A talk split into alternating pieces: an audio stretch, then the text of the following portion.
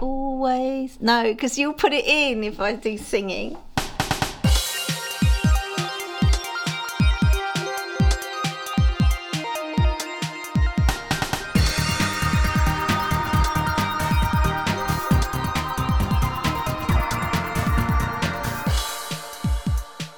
Hello. Welcome to Refigure, your weekly your weekly adventure. I can't remember what the fucking podcast is.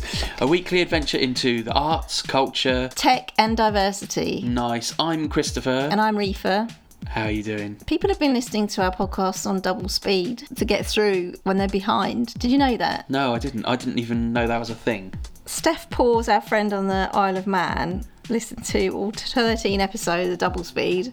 He, he said he quite enjoyed that. It was like we were with him. Everybody likes that, isn't it? While they're doing their stuff in their house, tinkering with websites, whatever they do, they listen to us in the background and feel like we're keeping them company. On double speed? Well, maybe not double speed, 1.5 speed. All right. I mean, we talk quite quickly anyway, don't we? So I wonder if it sounds like. On the podcast this week, we went to see Steve McQueen's new film Widows, which is written by Gillian Flynn and was based on the amazing 80s TV series Widows, the Lynda La Plante show. I watched John Leguizamo's Latin History of America for Morons. His Broadway show is now on Netflix. And uh, we also went to Tate Modern to look at Christian Marclay's piece of cinematic art, Clock. It's just called Clock, I think. Glock the clock. Post bag. Have you got any post bag, Chris? Did you, You- get any fan mail? You said Billy Reeves got in touch. That was nice. He just said, I love your podcast Oh, that's on cool. Facebook. That's really sweet. I'll sweet. come back to that later. Darren Garrett, he said um, he liked our font that we're using on the. Uh, on the thing, if people don't send stuff in, how am I supposed to do a post bag? Isn't that the second praise you've had for that typeface? I've got a feeling earlier in the run. No, I tell you what, it's the same typeface that's used on the book that we mentioned last time, um, Super Engaged by Nikki Gattenby. Oh, I see. They use a similar font. Did they steal it off us? no, you know fonts are like for everyone, Chris. Oh. You can't steal fonts. This is the penultimate episode of season one of Refigure. So there will be a final episode next week, and then we will do a couple of specials over the Christmas season. And then we're going to relaunch probably in early spring 2019. Whatever. Does it matter? Because it's a podcast, so people can listen whenever they like. Yeah, but you know, I'm just keeping people in the All loop right. of what we're doing. Loops. Loops. Spaghetti loops. We have just got back from a screening of Steve McQueen's new heist thriller Widows, which was written by Gillian Flynn, who made Gone Girl. Obviously, Steve McQueen is a filmmaker who made 12 Years a Slave and a few other great films. And it stars Viola Davis. Liam Neeson's in it. Didn't you say you saw the original TV series? Yes, I did watch the original series. I used to love those sort of crime thrillers in the 80s. Well, it's very loosely based on the on the series because and maybe even the books, I don't know, I never read them, but it's not really the same story. The only thing that's similar is that it's four women whose husbands all die on a botched job uh, they're all criminals, and then they decide they're all destitute because they haven't got any money. They're left with nothing. Yeah. So all the wives get together in order to do a bank job. So that's the same story. What did you think of the film, Reefa? Oh, why do I go first? Do you not want to go first? I really enjoyed it for similar reasons to how why I enjoyed the series in the 80s is because there were really strong female characters in it. This is slightly different because you've got Viola Davis in the lead role as the instigator. She gets everyone together and makes them do the the job in the first place. It's really pacey. It's really exciting. There are loads of incredible characters in it um, and really brilliant acting. What I really liked about it though is that Steve McQueen's direction. He puts um, really intimate moments between the the the couple. Viola Davis's husband is Liam Neeson, and uh, it's really intimate. So you you get an insight and a kind of romance that's really subtle and beautiful and yet it's in the middle of this pretty violent in places heist movie. It's not a funny film at all. There's no there's no humour in it at all. Which sometimes with these kinds of films, when you've got female leads, even if it's uh, supposed to be a serious film, you get a bit of humour in there, and they're all like some bit of slapstick happens because. God forbid you could have like strong female beautiful characters or women looking really buff in their 40s and 50s, but this one nails it. And then it makes you think because it's so subtle and it's set in Chicago where you've got different gangs going on and uh, establishment people and all different kinds of um, races working together. Whether that's like, have we seen a film like that before? Because you're so used to, not because it's so natural in this film. And it all works really well. The pace of it is brilliant. I was wrapped from beginning to end, which is my signature thing, which means it's five stars from me. That's great. I love how it seems to be two films at once. It's almost as if Steve McQueen is sneaking another film in. So on the surface, you've got a proper thrilling heist movie, like loads of classic heist tropes. It feels exciting right from the get-go. Basically, after her husband dies in this bank robbery gone wrong, there are some corrupt villains who are also running for public office. So there's that, it weaves out a bit like The Wire into political corruption. But anyway, these villains threaten her and say she owes them $2 million. And that's what sort of triggers her trying to start looking at her what her husband was planning to do and maybe doing a job of her own. What was I going to say? That's a kind of classic heist setup and it's really exciting. And yet beneath it, the power of the story about race and class and corruption that he manages to tell without seeming preachy or without distracting from the exciting thriller is quite incredible.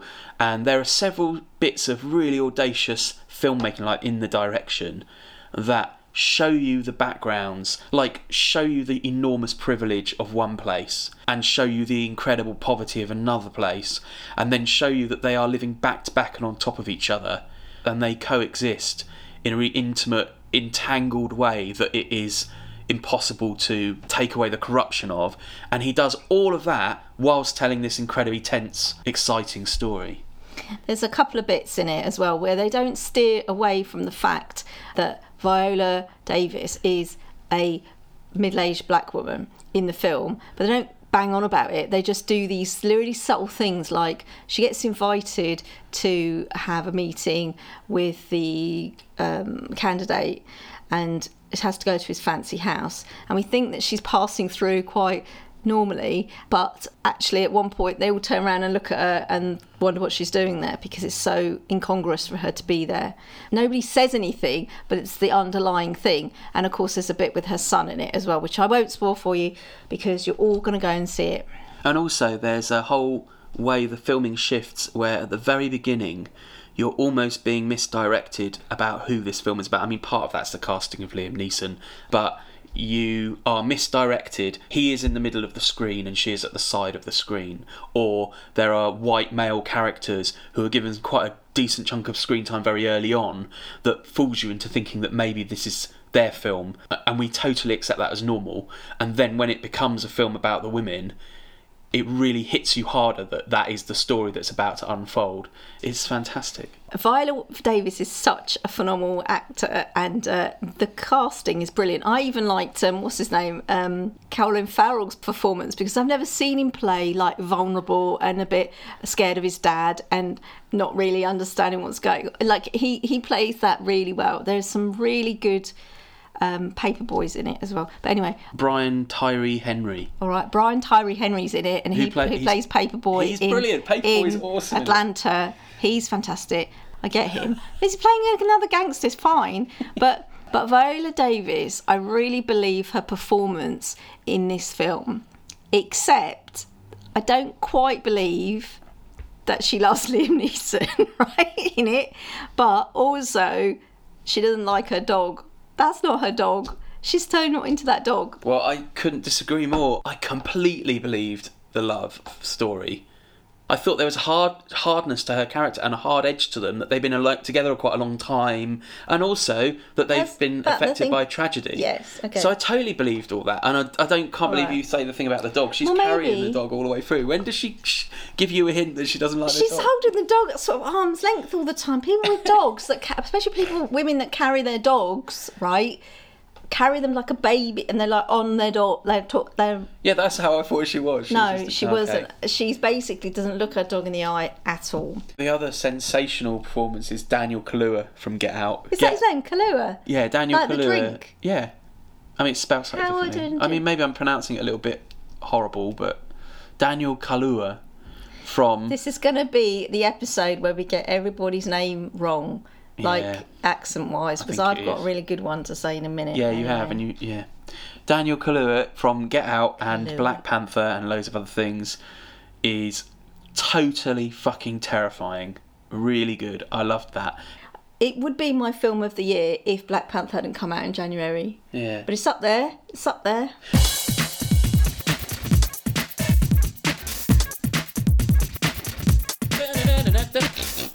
There's a jingle anyway. yeah, I'm doing a jingle. All right. So while you were out doing something else, I watched John Leguizamo's Latin History of America for Morons. It's a one-man Broadway show which is on Netflix at the moment. So it's just him talking as if we're in a lecture, telling the story about how his kid's getting bullied and how that inspired him to help his son understand about his roots as a Latin American he was like, Well, who are my heroes? I don't know. I don't have any Latin American heroes. I need to dig deeper and find out about this stuff. Mm. Anyway, in the course of this two hour show, he basically creates this scenario where it's absolutely hilarious, but he's also educating us as well. There's some phenomenal dancing. If that's just one little strand of what Latin America has given to the world, is samba and tango and mamba. so the things that stood out for me, things that I needed to be reminded of, and things that I needed to that I didn't really know were, for example, the complete genocide of the Incas, the Mayans, the Apache, the Navajo, the Cherokee, incredible tribes that had their own technology, that had their own systems of working, and that he talks about how there was a thousand years of peace in the Caribbean, or what we call the Caribbean now, before Columbus discovered America that when Columbus arrived and met the Taino tribe, they were the most gentle people on the planet. And it took him months to kind of wipe them out by giving everybody syphilis. Wow.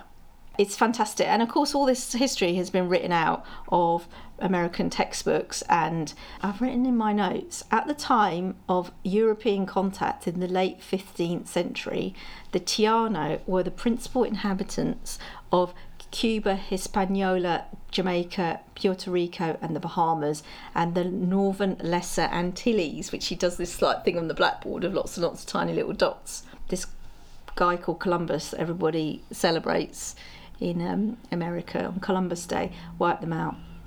There's a lot of dancing, there's gazillion characters and impressions, but he also recommends a bunch of books for all the morons that don't know all this history. Um, the People's History of the United States by Howard Zinn and 1491 New Revelations of the Americas Before Columbus by Charles C. Mann, for example. And he also talks about concepts like ancestral PTSD, he talks a bit right at the beginning about DNA, like what the DNA of the Latino people are. You know, they were the original people, they're mostly Indian.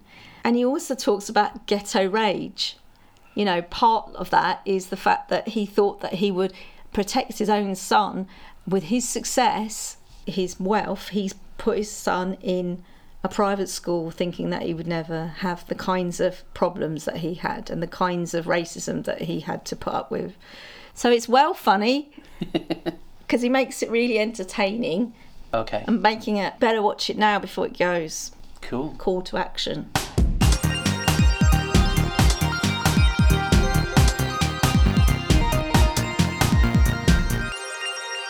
Sorry, my phone keeps buzzing. I have been very excited that Tate Modern has brought back Christian Marclay's Clock, which is an extraordinary work of art that I already love.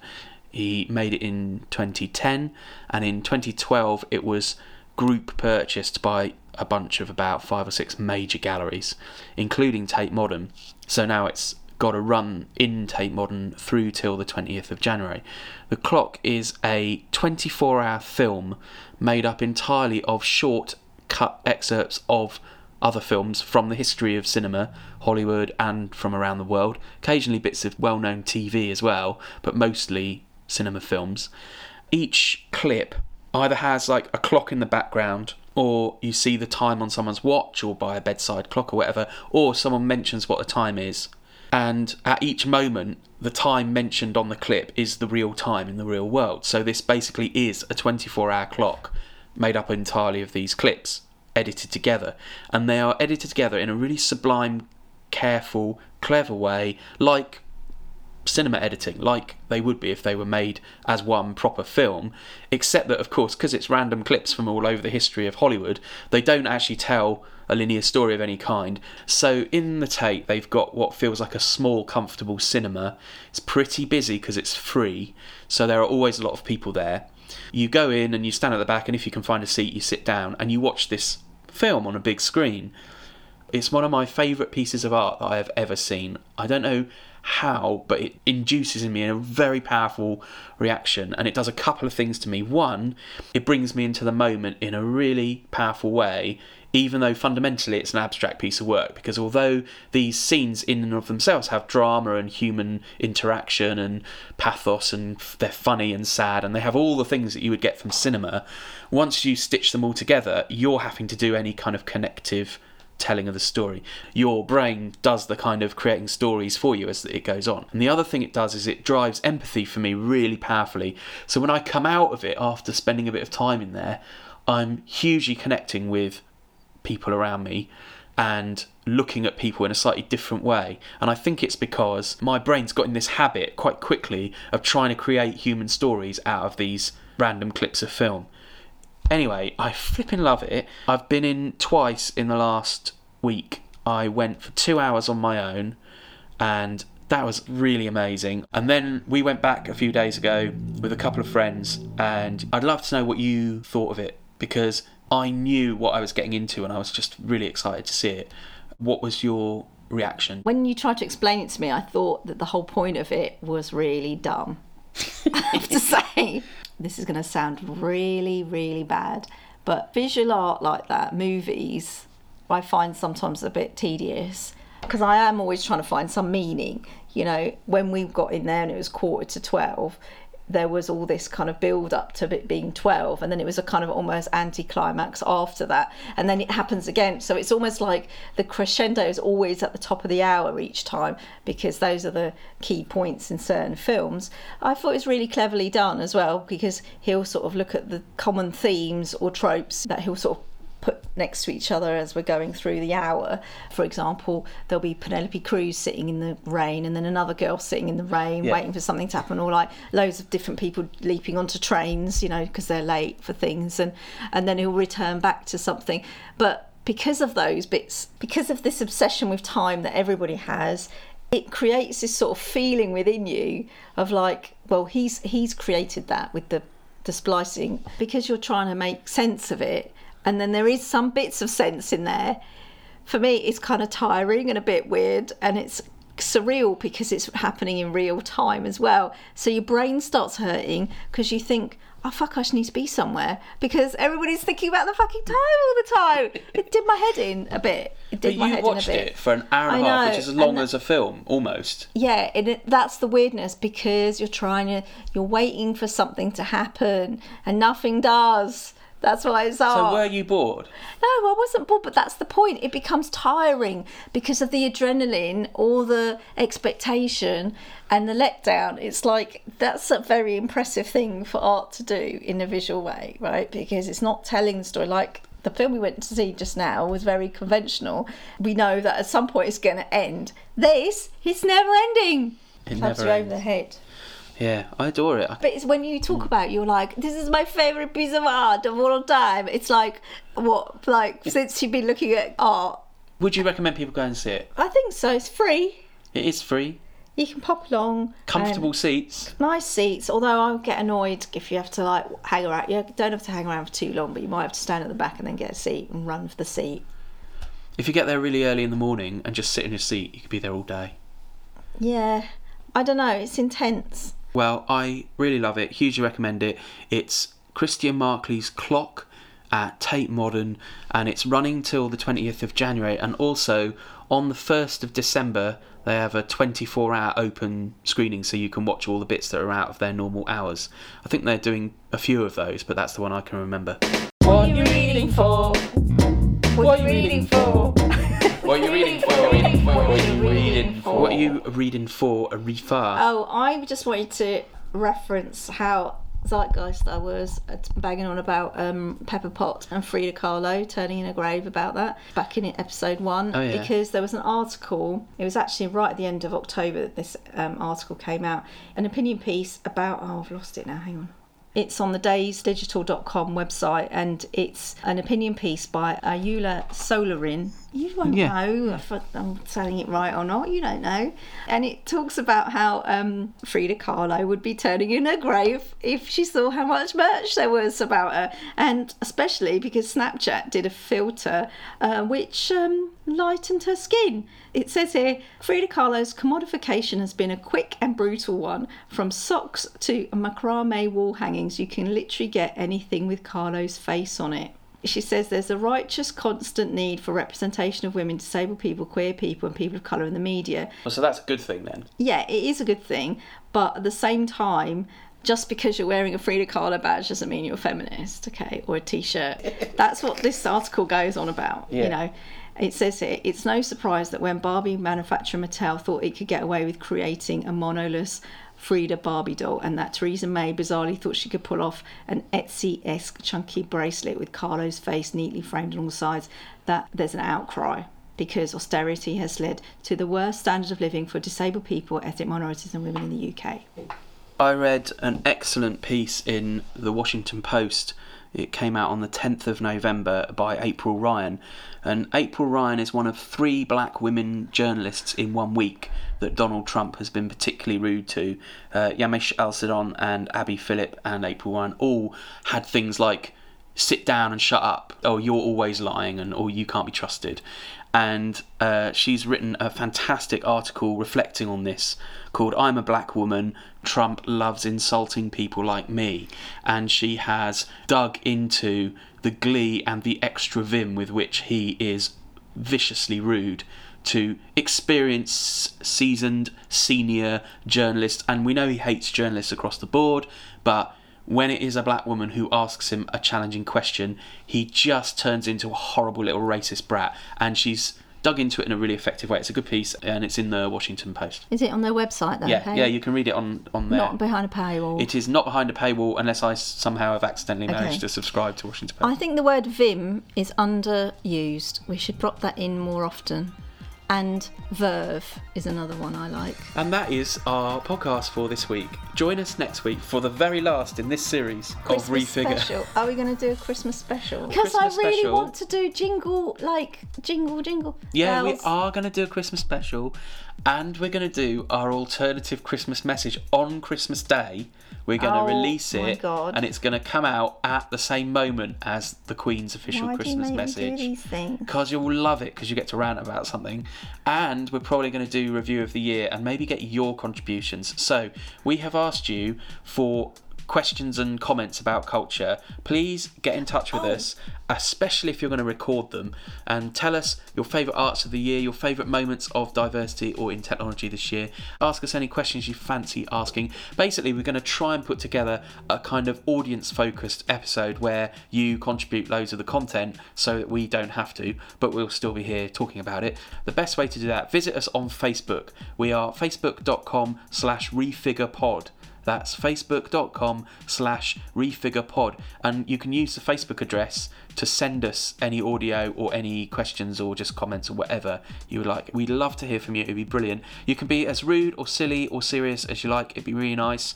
And uh, given how hard we're going to have to work to get enough content, if you say something and it's not completely useless, you'll definitely get on air. You really will. I've still got places on my refigure event that's happening on the 21st of November. I think that's the only one I'm going to do this year. That's the final one. Look on Eventbrite, find refigure reflect event. Also, I just want to give another shout out to the Marlborough uh, Theatre in Brighton, who's still got their crowdfunder up because they hit their Target, or with a week to go, Oh, that's fantastic. 10 grand they wanted to spruce up their space. If you go to crowdfunder.co.uk slash 10 years of queer, then you'll find it. They're on a stretch target now, which means that they'll get definitely get that 10k, but they'll try and for a little bit more as they've got a few days left. I'm speaking at the conference From Me to You, London 2018 conference. Um, I'm talking about dealing with failure and dealing with giving up stuff. It's a music industry conference. It's on the 1st of December at Rich Mix, and you can get tickets for that at musicglue.com slash fm2u and number two. So You said number two. I don't know why they put number two. FM number two U. Maybe that's the actual secret name of the conference, and it's a conference where everything is about poo. Don't say that. No, I'll edit that out. And I think that's all from us, isn't it? Thanks so much for listening. Please join us again next week for our final show of 2018. Like us, subscribe, leave a review, recommendation, testimonial, and send us some cute messages all over our Instagram, which is Refigure UK. Bye. Goodbye.